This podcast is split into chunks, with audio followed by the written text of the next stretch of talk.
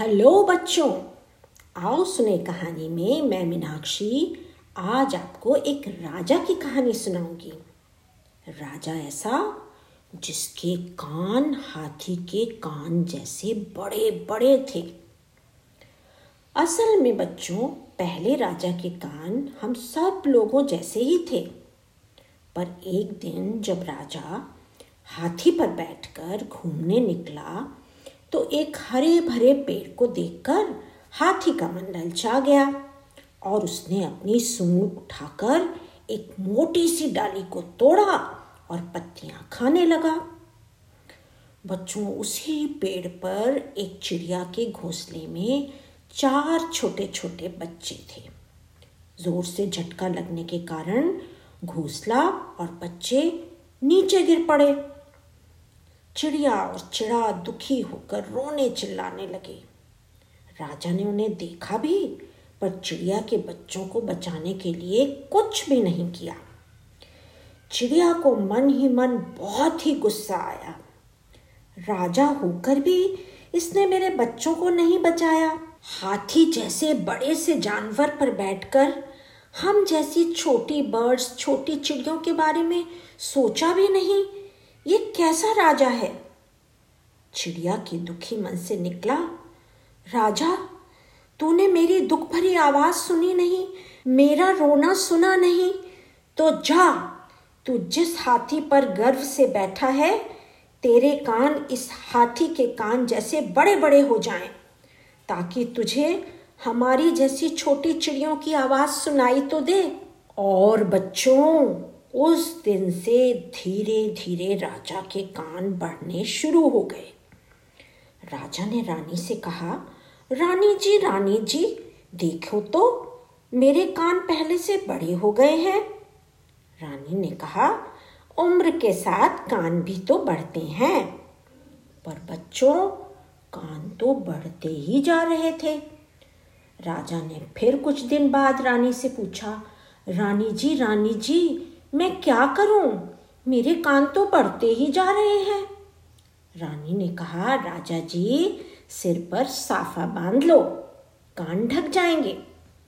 बच्चों, साफा एक ऐसा कपड़ा होता है जिसे सिर पर लपेटते हैं। पुराने समय में लोग तरह तरह की पगड़ी, साफा, टोपी हैट पहना करते थे। कानों को ढकने के चक्कर में साफा दिन ब दिन बड़ा होता जा रहा था। राजा जी का माथा छोटा था और साफा खूब बड़ा। लोग भी इतना बड़ा साफा देखते तो आश्चर्य में पड़ जाते, मगर चुप रहते। भला राजा से कौन क्या कहे? कुछ दिन बाद अब दूसरी प्रॉब्लम आई। राजा के बाल और दाढ़ी बढ़ गई। उन्हें कटाने का समय हो गया था। नाई यानी बाबर को बुलाना पड़ा। धनिया नाई आया तो उसने कहा, राजा जी, साफा तो हटाइए। राजा ने जैसे ही साफा हटाया, नाई तो ज़ोर ज़ोर से हंसने लगा।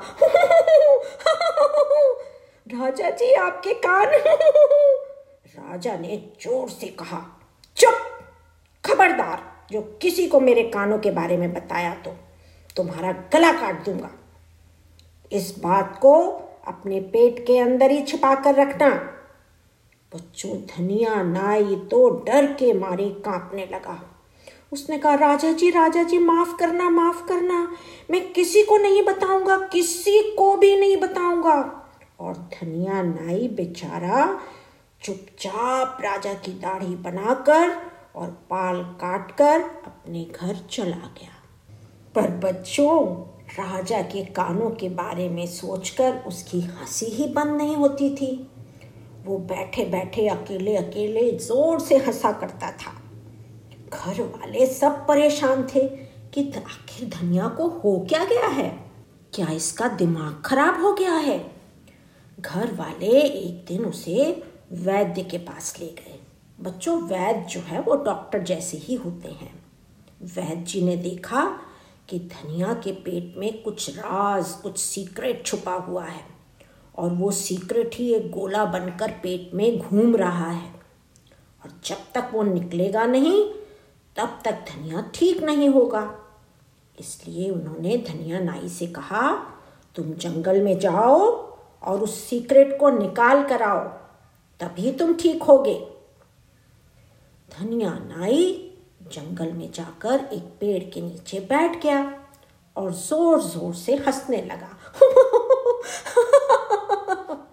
पेड़ ने कहा, धनिया भाई अकेले अकेले हंस रहे हो? अरे, मुझे भी तो बताओ, आखिर इतनी हँसी की क्या बात है? धनिया ने राज खोल दिया कि हमारे राजा तो हाथी कन्नो हैं। पेड़ ने पूछा, हाथी कन्नो? वो क्या? अरे हाथी कन्नो का मतलब है राजा जी के कान हाथी के कान जैसे बड़े बड़े हैं। बच्चों, राज खोलकर सीक्रेट बताकर नाई का तो मन हल्का हो गया और वो ठीक हो गया। अब कुछ दिन बाद एक म्यूजिशियन जंगल में लकड़ी लेने आया। असल में उसे कुछ म्यूजिकल इंस्ट्रूमेंट बनाने थे। वो जंगल में बढ़िया लकड़ी ढूंढ ही रहा था कि उसे एक पेड़ की तरफ़ से गाने की आवाज़ सुनाई दी। वो उधर गया तो पेड़ में से आवाज़ आ रही थी। जानते हो बच्चों क्या आवाज़ आ रही थी? सब लोगों सुनो, सब लोगों सुनो, राजा हाथी कन्नो, राजा हाथी कन्नो। म्यूजिशियन को तो संगीतकार को तो बड़ा आश्चर्य हुआ। उसने सोचा, ये गाने वाली लकड़ी तो बड़ी अनोखी है, बड़ी यूनिक है। इसे ही लेना चाहिए।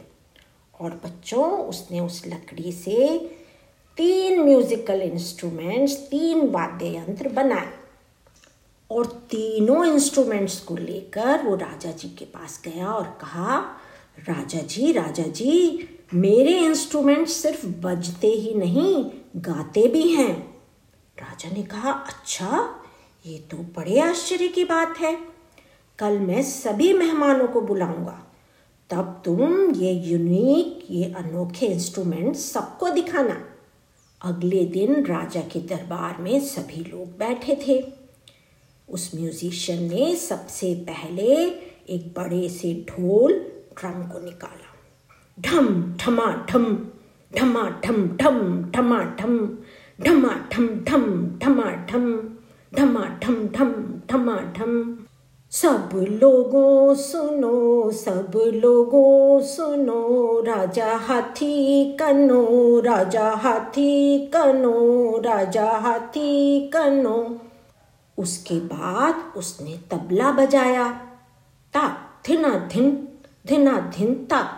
धिना धिन तुम्हें किसने कहा? भाई किसने कहा? ये किसने कहा? तुम्हें किसने कहा? और उसके बाद बच्चों हारमोनियम निकाला। सारे गा पधा निसा धनिया नाई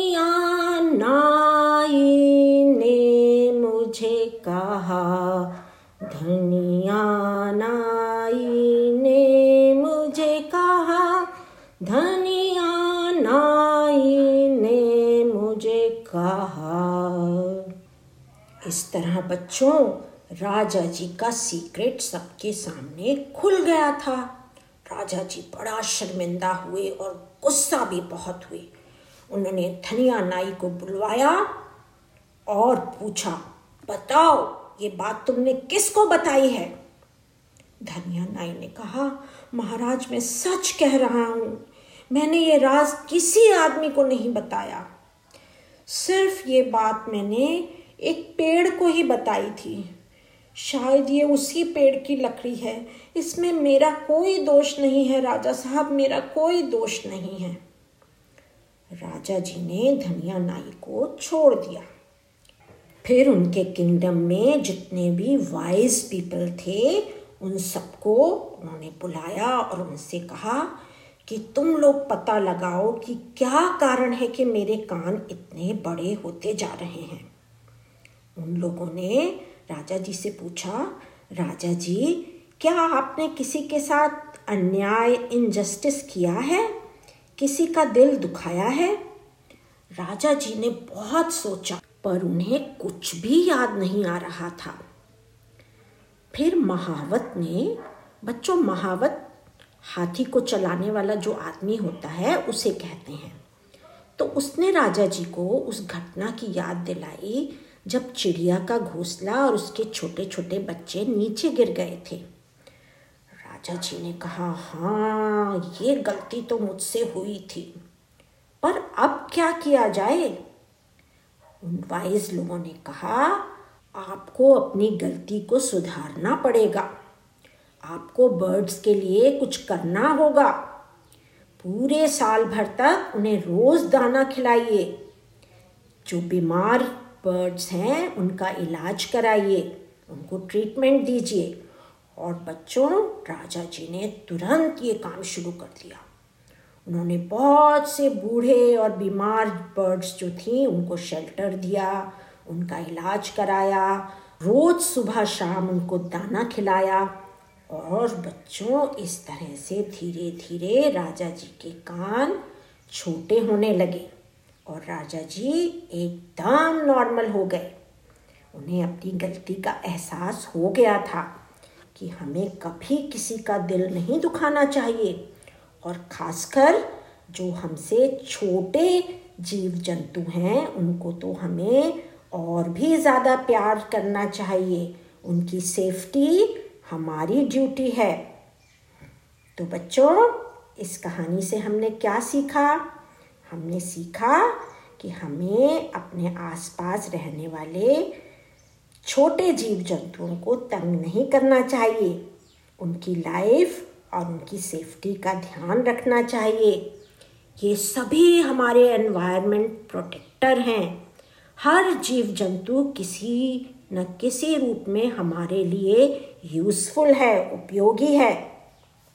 तो ठीक है ना? हमें इनका ध्यान रखना चाहिए। तो बच्चों, अब मिलेंगे आफ्टर वन वीक तब तक खाओ और खेलो, ज़िंदगी के मज़े ले लो।